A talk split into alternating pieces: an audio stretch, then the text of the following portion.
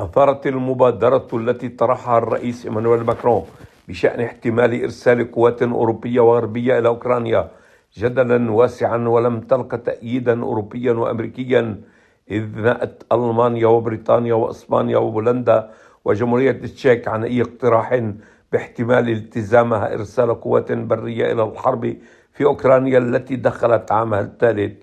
وقال المستشار الألماني أولاف شولتز لن ترسل الدول الأوروبية ولا دول حلف شمال الأطلسي قوات برية إلى أوكرانيا. وواجهت موسكو هذه الفرضية بالتحذير من حتمية المواجهة بين حلف الناتو وروسيا وبرز من بين كل الردود الأوروبية الرافضة لفكرة إيمانويل ماكرون بإرسال جنود غربيين إلى أوكرانيا. رفض أولاف شولتز الذي وصفته صحيفة في برلين بأنه تعبير عن الغرور الألماني بينما تكلمت أوساط أوروبية في بروكسل عن حقبة جليدية في العلاقات الفرنسية الألمانية وحدث ذلك بالرئيس الفرنسي للغمز من قناة هلع المستشار الألماني.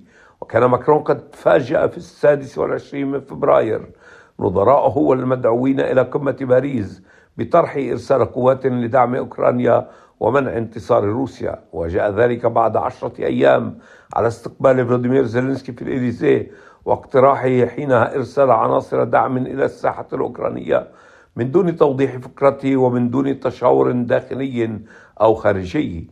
برر ماكرون هذا الاندفاع بقوله ينبغي عدم استبعاد أي شيء. سنفعل كل ما ينبغي حتى لا تتمكن روسيا من الانتصار في هذه الحرب. وجاءت تصريحات ماكرون في غمرة مكاسب مدنية للقوات الروسية في شرق أوكرانيا فضلا عن تفاقم نقص الذخائر والأفراد على الجانب الأوكراني.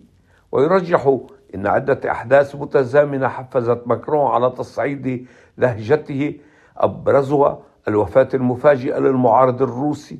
أليكسي نافالني في السجن قبيل قمة ماكرون زيلينسكي في السادس عشر من فبراير.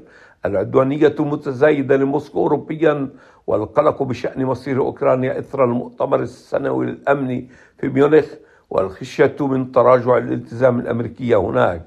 هكذا في مواجهة شعور الشك القادم من ميونخ ومن أجل البعث برسالة أوروبية فيها تصميم إلى موسكو نظم قصر إليزيه في وقت قياسي مؤتمرا دوليا لدعم أوكرانيا وأراد ماكرون من وراء اقتراحه غير المدروس إرسال قوات لطمأنة كييف إزاء المنعطف الحرج خلال السنة الانتخابية الأمريكية. لكن المبادرة لم تترك الصدى المطلوب وربما من سلبياتها زيادة الانقسام الفرنسي الداخلي حول حرب أوكرانيا تبيان عزلة فرنسا أوروبيا وتراجع موقعها القيادي وعودة الرئيس فلاديمير بوتين للتلويح باستخدام السلاح النووي في زمن دورة عودة الحروب.